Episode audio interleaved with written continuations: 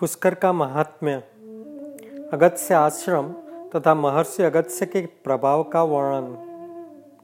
भीष्म जी ने कहा, हे ब्रह्मन, अब आप मुझे यह बताने की कृपा करें कि वेद वेदता ब्राह्मण तीन पुष्करों की यात्रा किस प्रकार करते हैं और उसके करने से मनुष्य को क्या फल मिलता है? पुलत्स्य जी ने कहा, हे राजन अब एकाग्र चित्त होकर तीर्थ सेवन के महान फल का श्रवण करो, जिसके हाथ, पैर और मन संयम में रहते हैं, जो विद्वान तपस्वी और कीर्तिमान होता है, वही तीर्थ सेवन का फल प्राप्त करता है, जो प्रतिग्रह से दूर रहता है, किसी का दिया हुआ दान वो नहीं लेता। प्रारब्धवश जो कुछ भी उसे प्राप्त हो जाए उसी से वह संतुष्ट रहता है तथा जिसका अहंकार दूर हो गया है, ऐसे मनुष्य को ही तीर्थ के सेवन का पूरा फल मिलता है। हे राजेंद्र, जो स्वभाव तक क्रोधहीन, सत्यवादी, दृढ़तापूर्वक उत्तम व्रत का पालन करने वाला तथा संपूर्ण प्राणियों में आत्मभाव रखने वाला है, उसे तीर्थ सेवन का फल प्राप्त होता है। यह ऋषियों का परम गोपनीय सिद्धांत है। हे राजेंद्र, पुष्कर तीर्थ करोड़ों ऋषियों से भरा है। उसकी लंबाई ढाई योजन, दस कोस और चौड़ाई आधा योजन, दो कोस है। यही उस तीर्थ का परिमाण है। वहाँ जाने मात्र से मनुष्य को राजसूय और अश्वमेघ यज्ञ का फल प्राप्त होता है। जहाँ अत्यंत पवित्र सरस्वती नदी ने ज्येष्ठ पुष्कर में प्रवेश किया है, वहाँ चैत्र, शुक्ला, चतुर्दशी को ब्रह्मा आदि देवताओं, ऋषियों, सिद्धों और चारणों का आगमन होता है। अतः उक्त तिथि को देवताओं और पितृओं के पूजन में प्रवृत्त हो, मनुष्यों को वहाँ पर स्नान करना चाहिए। इससे वह अभय पद को प्राप्त होता है और कुल का भी वह उद्धार करता है। वहाँ देवताओं और पितरों के तर्पण के लिए मनुष्य विष्णु लोक में प्रतिष्ठित होता है। ज्येष्ठ पुष्कर में स्नान करने से उसका स्वरूप चंद्रमा के समान निर्मल हो जाता है और वह ब्रह्मलोक एवं उत्तम गति को प्राप्त होता है। मनुष्य लोक में देवादिदेव ब्रह्मा जी यही पुष्कर नाम से प्रसिद्ध तीर्थ में ब्रह्मा जी का यह पुष्कर नाम से के, से प्रसिद्ध तीर्थ त्रिभुवन में प्रख्यात है। यह बड़े बड़े पातकों का नाश करने वाला है। पुष्कर में तीनों संध्याओं के समय प्रातःकाल, मध्याह्न और सायंकाल में दस हज़ार करोड़ तीर्थ उपस्थित रहते हैं। एक अरब तथा आदित्य, वसु, रुद्र, साध्य, मरुदगण, गंधर्व और अप्सरा भी यहाँ पर प्रतिदिन आगमन करते हैं। वहाँ तपस्या करके कितने ही देवता, दैत्य तथा ब्रह्मर्षि दिव्य योग से संपन्न एवं महान पुण्यशाली हो गए हैं। जो मन से भी पुष्कर तीर्थ के सेवन की इच्छा रखता है उस मनस्वी के सारे पाप नष्ट हो जाते हैं। महाराज, उस तीर्थ में देवता और दानवों के द्वारा सम्मानित भगवान ब्रह्मा जी सदा ही प्रसन्नता पूर्वक निवास करते हैं।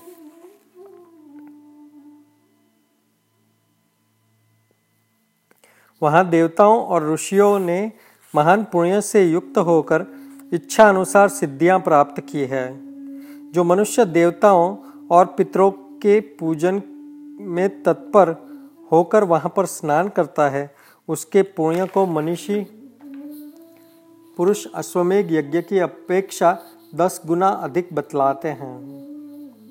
पुष्करारण्य में जाकर जो एक ब्राह्मण को भी भोजन करवाता है, उस, उससे, उस अन्न से एक करोड़ ब्राह्मण को पूर्ण तृप्तिपूर्वक भोजन कराने का फल प्राप्त होता है। और उस पुण्य कर्म के प्रभाव से वह लोक तथा परलोक में भी आनंद मनाता है।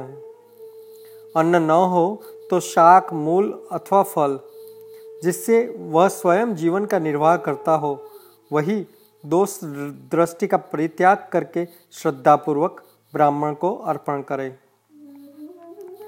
उसी के दान से मनुष्य अश्वमेघ यज्ञ का फल प्राप्त करता है।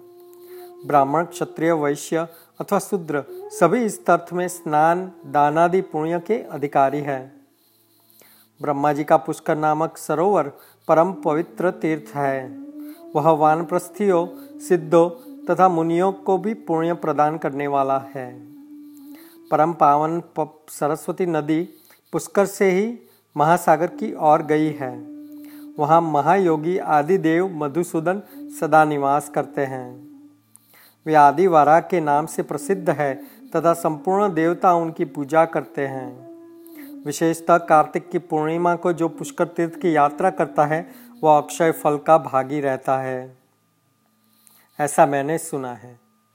हे कुरुनंदन, जो सायंकाल और सुबह सवेरे हाथ जोड़कर तीनों पुष्करों का स्मरण करता है। उसे समस्त तीर्थों में आचमन करने का फल प्राप्त होता है। स्त्री हो या पुरुष, पुष्कर में स्नान करने मात्र से उसके जन्म भर का सारा पाप नष्ट हो जाता है। जैसे संपूर्ण देवताओं में ब्रह्मा जी को श्रेष्ठ बताया गया है, उसी प्रकार तीर्थों में पुष्कर ही आदि तीर्थ बताया गया है। जो पुष्कर में संयम और पवित्रता के साथ दस वर्षों तक निवास करता हुआ ब्रह्मा जी का दर्शन करता है, वह संपूर्ण यज्ञ को, यज्ञों का फल प्राप्त करता है और अंत में ब्रह्मलोक को जाता है, जो पूरे सौ वर्ष तक अग्निहोत्र करता है और कार्तिक की एक ही पूर्णिमा में पुष्कर में निवास करता है, उन दोनों का फल एक सा ही माना गया है। पुष्कर में निवास दुर्लभ है, पुष्कर में तपस्या का सुयोग मिलना भी कठिन है, पुष्कर में दान देने का सौभाग्य भी मुश्किल से प्राप्त होता है और वहाँ की यात्रा का सुयोग भी दुर्लभ है। वेदवेत्ता ब्राह्मण ज्येष्ठ पुष्कर में जाकर स्नान करके मोक्ष का भागी रहता है और श्राद्ध से वह पितरों को तार देता है। जो ब्राह्मण वहाँ जाकर नाम मात्र से के लिए भी संध्योपना, संध्योपासन करता है वह बारह वर्षों तक संध्योपासन करने का फल प्राप्त करता है। पूर्व काल में ब्रह्मा जी स्वयं ही मुझे ये बात कही थी। जो अकेले भी कभी पुष्कर तीर्थ में चला जाए, उसको चाहिए कि जारी में पुष्कर का जल लेकर क्रमशः संध्यावदन कर ले। ऐसा करने से उसे बारह वर्षों तक निरंतर संध्योपासन करने का फल प्राप्त होता है। जो पत्नी को पास बिठाकर दक्षिणा, दक्षिण दिशा की ओर मुँह करके गायत्री मंत्र का जाप करता है और गायत्री मंत्र का जाप करते हुए वो वहाँ पर तर्पण करता है। उस तर्पण से वह बारह वर्षों तक पितरों की पूर्ण तृप्ति बनती है। फिर पिंडदान पूर्वक श्राद्ध करने से अक्षय फल की प्राप्ति रहती है। इसलिए विद्वान पुरुष यह सोचकर स्त्री के साथ विवाह करे कि हम तीर्थ में जाकर श्राद्ध पूर्वक पिंडदान करेंगे। जो ऐसा करते हैं, उसके पुत्र, धन, धान्य और संतान का कभी उच्छेद नहीं होता। यह निस्निग्ध निस्, यह निस्निग्ध बात है। हे राजन अब मैं तुम्हें इस तीर्थ के आश्रमों का वर्णन करूँगा। एकाग्रचित होकर सुनो। महर्षि अगत्य ने इस तीर्थ में अपना आश्रम बनवाया है, जो देवताओं के आश्रम की समानता करता है। पूर्व काल में यहाँ सप्तर्षियों का आश्रम भी था। ब्रह्मर्षियों और मनुओं ने भी यहाँ पर आश्रम बनाया था। यज्ञ पर्वत के किनारे यहाँ नागों की रमणीय पुरी भी है। हे महाराज, मैं महामना अगत्य जी का प्रभाव का संक्षेप से वर्णन करता हूँ। कृपया ध्यान देकर सुने। पहले की बात है, सत्ययुग में काल के नाम से एक प्रसिद्ध दानव रहते थे। उसका स्वभाव अत्यंत कठोर था और वो युद्ध के लिए सदा उन्मत्त रहते थे।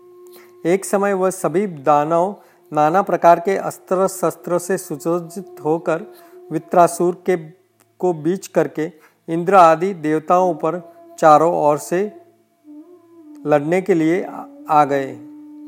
तब देवता लोग इंद्र को आगे करके ब्रह्मा जी के पास गए।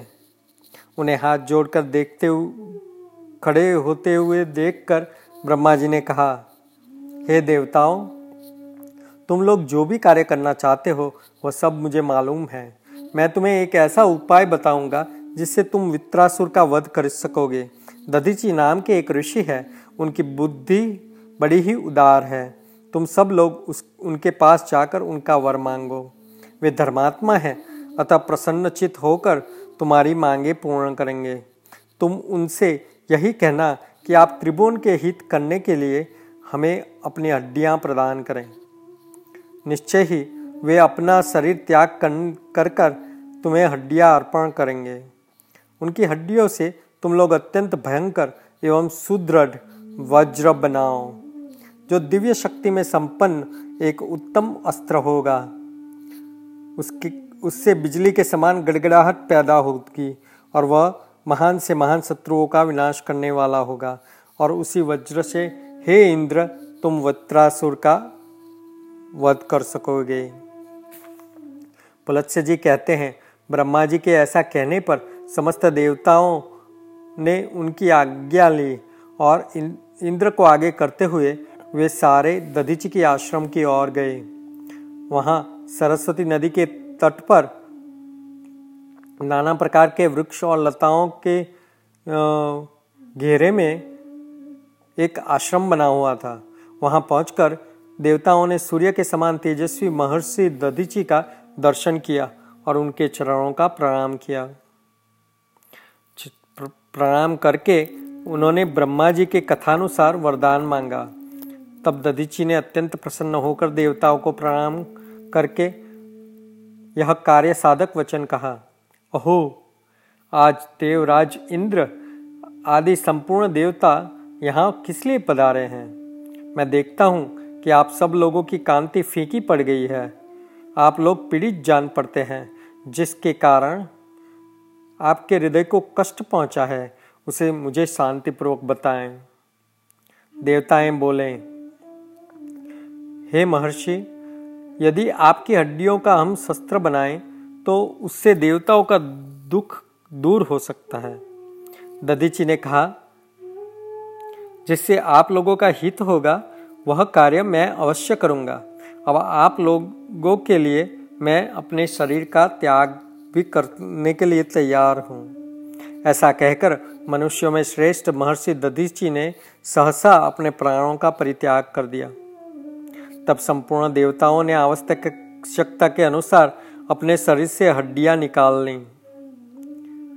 इससे उन्हें बड़ी ही प्रसन्नता हुई और वो विजय पाने के लिए विश्वकर्मा के पास जाकर बोले, हे विश्वकर्मा, आप इन हड्डियों से मुझ, हमें वज्र का निर्माण करके दीजिए देवताओं के वचन को सुनकर विश्वकर्मा ने बड़े हर्ष के साथ प्रयत्नपूर्वक शक्ति संपन्न वज्रास्त्र का निर्माण किया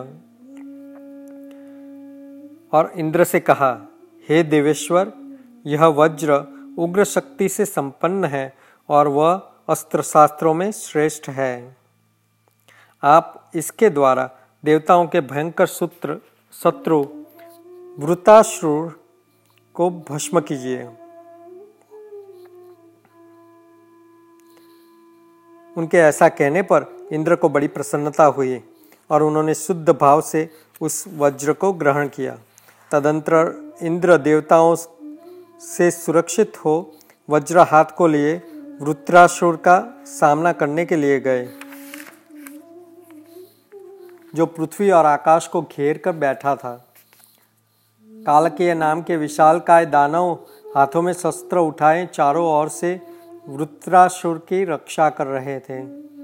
फिर तो दानवों के साथ देवताओं का भयंकर युद्ध प्रारंभ हुआ। दो घड़ी तक ऐसी मारकाट हुई, जो संपूर्ण लोकों में भयानक भय डालने वाली थी। वीरों की भुजाओं से चलाई हुई तलवारें जब शत्रुओं के शरीर पर पड़ती थी, तब वह बड़े ज़ोर का शब्द होता था। आकाश से पृथ्वी पर गिरते हुए मस्तक ताड़ के फलों के समान जान पड़ते थे। उनसे वहाँ की सारी भूमि भूमि पटी हुई दिखाई दे रही थी। उस समय सोने के कवच पहने हुए काल के दानव दावानल से जलते हुए वृक्षों के समान प्रतीत होते थे। वे हाथों में परिध लेकर देवताओं की ओर टूट पड़े। उन्होंने एक साथ मिलकर बड़े वेग से धावा किया था। यद्यपि देवता भी एक साथ संगठित होकर युद्ध कर रहे थे, तब भी वे उन देव दानवों का वेग सहन न कर सके और उनके पैर उखड़ गए। वे भयभीत होकर भाग खड़े हुए। देवताओं को डर कर भागते हुए देखकर और वृत्रासुर को प्रबल होते हुए देखकर, हज़ार आँखों वाले इंद्र की, इंद्र भी भयभीत हो गए। इंद्र की ऐसी दशा देखकर सनातन भगवान श्री विष्णु ने उनके भीतर अपने तेज को संचार किया और उनको बल बढ़ाने का प्रयत्न किया।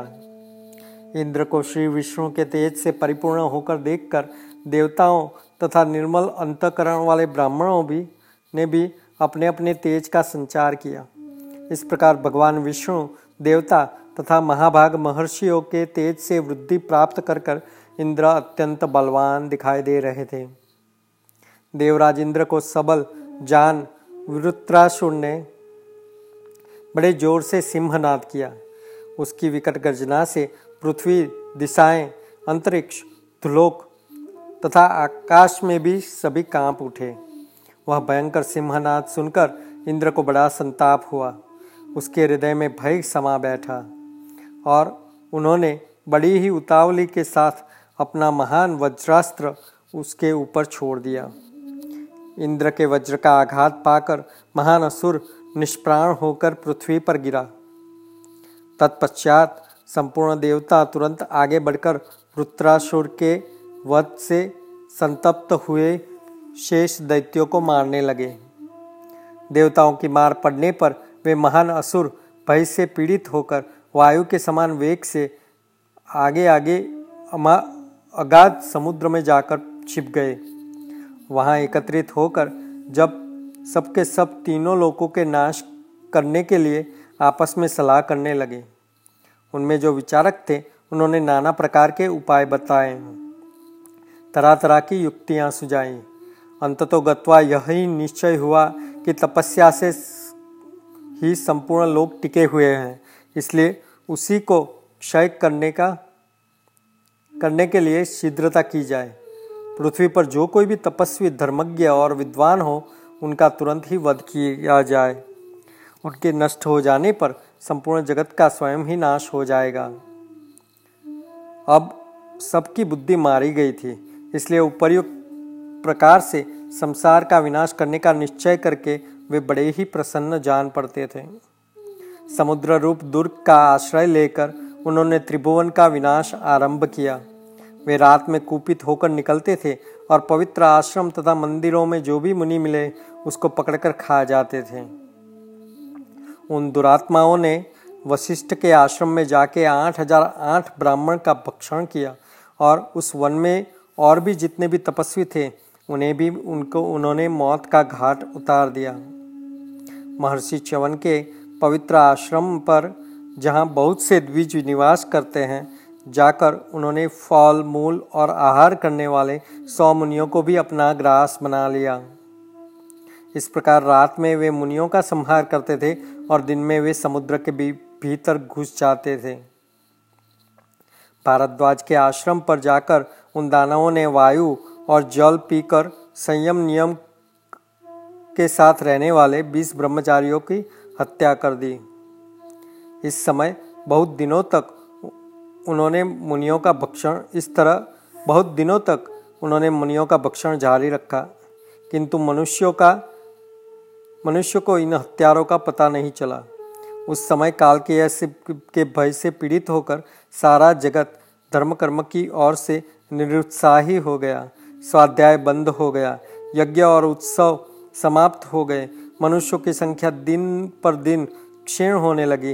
वे भयभीत होकर आत्मरक्षा के लिए दसों दिशाओं की ओर दौड़ने लगे। कोई द्विज गुफाओं में छिप गए।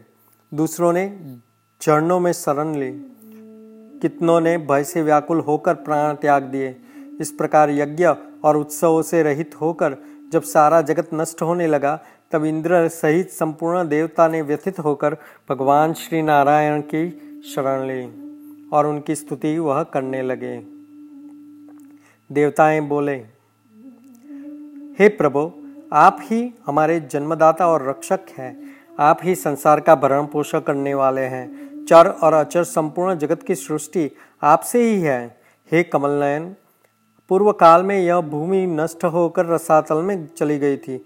उस समय आपने ही वारा रूप धारण करके संसार के हित के लिए इसका समुद्र से उद्धार किया।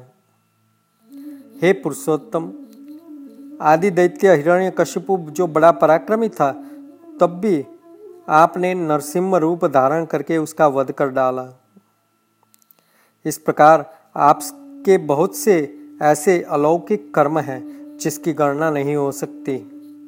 हे मधुसूदन, हम लोग बड़े ही भयभीत हैं। अब आप ही हमारी गति है। इसलिए हे देवे, देव देवेश्वर, हम आपसे लोक की रक्षा के लिए प्रार्थना करते हैं। संपूर्ण लोकों की, देवताओं की तथा इंद्रों की महान भय से रक्षा कीजिए। आपकी ही कृपा से अंडज, स्वेदज, जरायुज एवं उभितज चार भागों में बांटी हुई संपूर्ण प्रजा जीवन जीवन प्राप्त करती है। आपकी दया से मनुष्य स्वस्थ होंगे और देवताओं के हव्य काव्यों से तृप्ति होगी। इस प्रकार देव, मनुष्य आदि संपूर्ण लोक एक दूसरे में आश्रित हो है। आपके ही अनुग्रह से सबका उद्वेग शांत हो सकता है और आपके ही द्वारा इन इनकी पूर्णतया रक्षा होनी संभव है।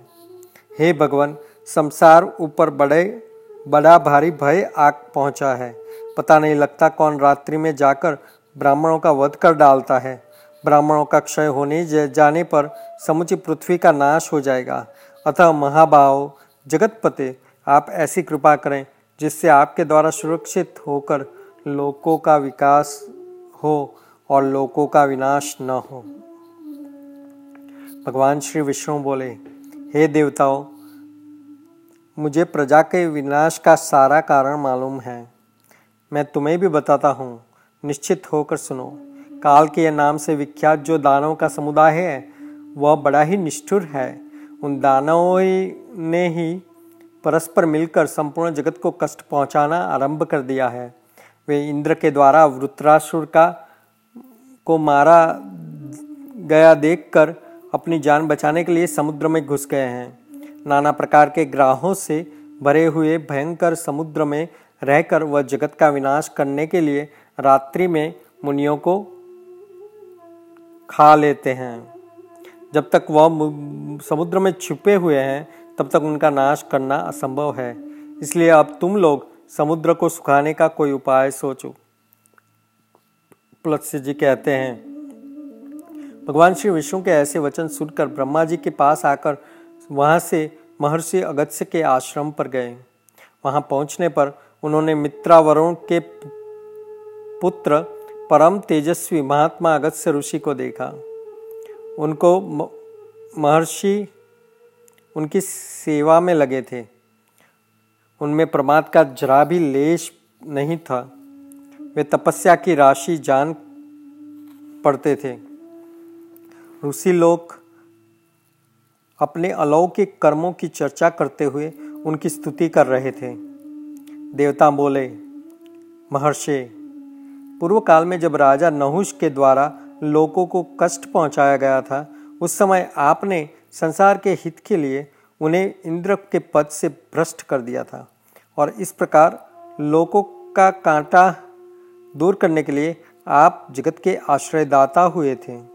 जिस समय पर्वतों में श्रेष्ठ विंध्याचल सूर्य के ऊपर क्रोध करके बड़ बड़ चढ़कर बहुत ही ऊँचा हो गया था, उस समय आपने ही उसको नत मस्तक किया था। तब से आज तक आपकी आज्ञा का पालन करते हुए वह पर्वत आगे बढ़ता नहीं। जब सारा जगत अंधकार से आच्छादित था और प्रजा मृत्यु से पीड़ित होने लगी थी, उस समय आपको ही अपना रक्षक समझकर प्रजा आपकी शरण में आई थी और उसे आपके द्वारा परम आनंद एवं शांति की प्राप्ति हुई थी। जब जब हम लोगों को भय का आक्रमण होता है, तब तब हम सदा ही आपके शरण लेते हैं। इसलिए आज ही आप से एक वर की हम याचना करते हैं। आप वरदाता हैं, अतः आप हमारी इच्छा को पूर्ण कीजिए। भीष्म जी ने पूछा, महामुने, क्या कारण था जिससे विंध्य पर्वत सहसा क्रोध से मूर्छित होकर बड़बड़ कर बहुत ही ऊँचा हो गया था? पुलत्स्य जी ने कहा, सूर्य प्रतिदिन उदय और अस्त के समय स्वर्णमय महापर्वत गिरिराज मेरु की परिक्रमा करता है। एक दिन सूर्य को देखकर विंध्याचल ने उससे कहा, हे भास्कर जिस प्रकार आप प्रतिदिन मेरु पर्वत की परिक्रमा करते हैं, उसी प्रकार मेरी भी कीजिए।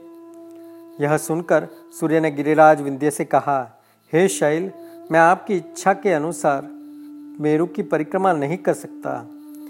जिन्होंने इस संसार की सृष्टि की है, उन विधाताओं ने ही मेरे लिए एक मार्ग नियत किया है। उनके ऐसा कहने पर विंध्याचल को सहसा क्रोध आया।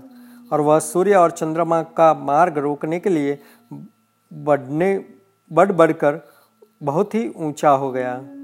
तब इंद्रादि संपूर्ण देवताओं ने जाकर बढ़ते हुए गिरिराज विंध्याचल को रोका, किंतु उसने उनकी बात नहीं सुनी। तब वे महर्षि अगत्य के पास जाकर बोले, हे मुनीश्वर शैलराज विंध्य क्रोध के वशुभित होकर सूर्य, चंद्रमा तथा नक्षत्र का मार्ग रोकने के लिए ऊँचे ही ऊँचे बढ़ रहे हैं। उस, उसे कोई निवारण नहीं कर पाता। देवताओं की बात सुनकर ब्रह्मर्षि अगत्य जी ने विंध्य के पास जाकर आदरपूर्वक कहा, हे पर्वत श्रेष्ठ, मैं दक्षिण दिशा में जाने के लिए तुमसे मार्ग चाहता हूँ। जब तक मैं लौट कर ना आऊँ, तब तक आप नीचे रहकर मेरी प्रतीक्षा करो। मुनि की बात मानकर विंध्याचल ने वैसा ही किया जैसी मुनि की आज्ञा थी। महर्षि अगत से दक्षिण दिशा में आज तक वह वापस नहीं लौटे हैं। इससे विंध्य पर्वत अब कभी भी नहीं बढ़ता। हे भीष्म, तुम्हारे प्रश्न के अनुसार यह प्रसंग मैंने सुना दिया है।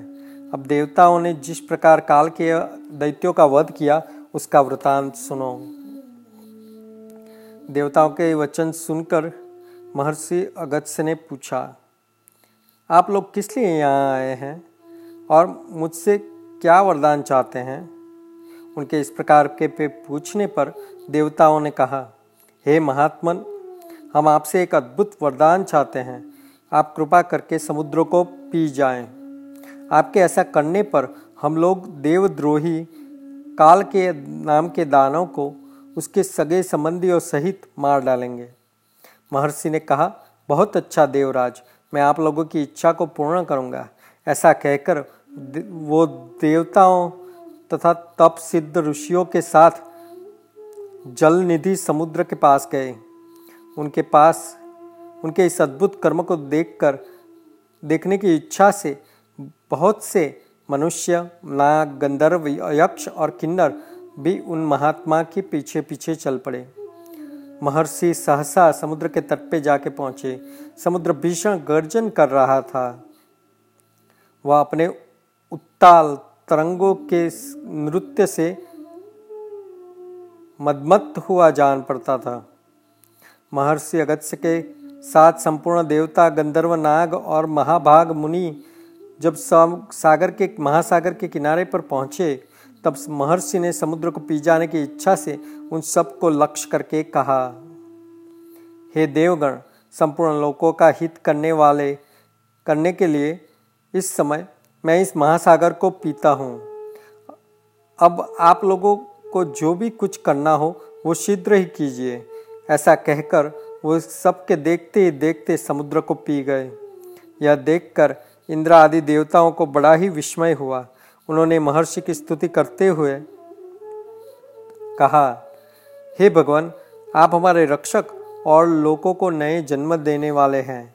आपकी कृपा से देवताओं सहित संपूर्ण जगत का कभी भी उच्छेद नहीं हो सकता।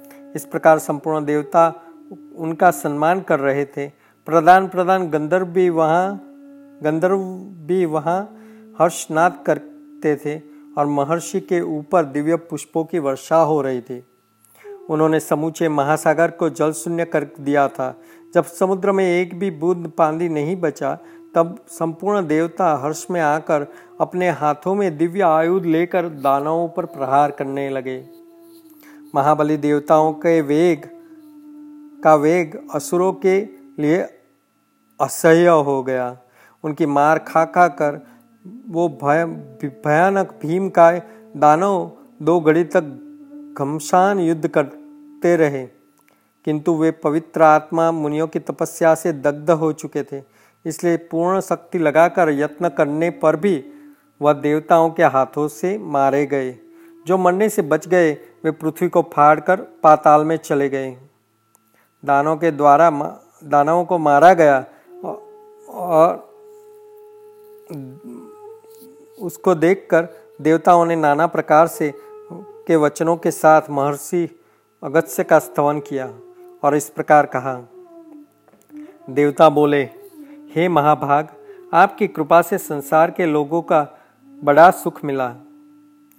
काल के ये दानव बड़े ही क्रूर और पराक्रमी थे। वे सब आपकी शक्ति से मारे गए। हे लोक रक्षक महर्षि, अब आप समुद्र को भर दीजिए। आपने जो जल पिया है, वह सब आप उसमें वापस छोड़ दीजिए। उनके ऐसा कहने पर मुनि श्रेष्ठ अगत्य जी बोले, जब जल तो मैंने पचा लिया, अब समुद्र को भरने के लिए आपको कोई दूसरा ही उपाय सोचना होगा। महर्षि की बात सुनकर देवताओं को भी विस्मय हुआ और विषाद भी हुआ कि वहाँ इकट्ठे हुए सब लोग एक दूसरे के अनुमति ले मुनि, मुनिवर अगस्त्य जी को प्रणाम करके जैसे आए थे, वैसे ही लौट गए। देवता लोग जब समुद्र को भरने के विषय में परस्पर विचार विचार कर रहे थे, तब ब्रह्मा जी वहाँ पर आए। वहाँ पर उन्होंने ब्रह्मा जी को प्रणाम किया और समुद्र के पुनः भरने का उपाय पूछा। तब लोक पितामह ब्रह्मा जी ने उन्हें कहा, हे देवताओं, तुम सब लोगों की इच्छा के अनुसार अपने अपने अभिष्ट स्थान पर लौट जाओ। अब बहुत ही दिनों के बाद समुद्र अपनी पूर्वास अवस्था प्राप्त करेगा। महाराज भगीरथ अपने कुटुंबी जनों को तारने के लिए गंगा जी को यहाँ पर लाएँगे और उन्हीं के जल से वह पुनः समुद्र को भर देंगे। ऐसा कहकर ब्रह्मा जी ने देवताओं और ऋषियों को वापस भेज दिया।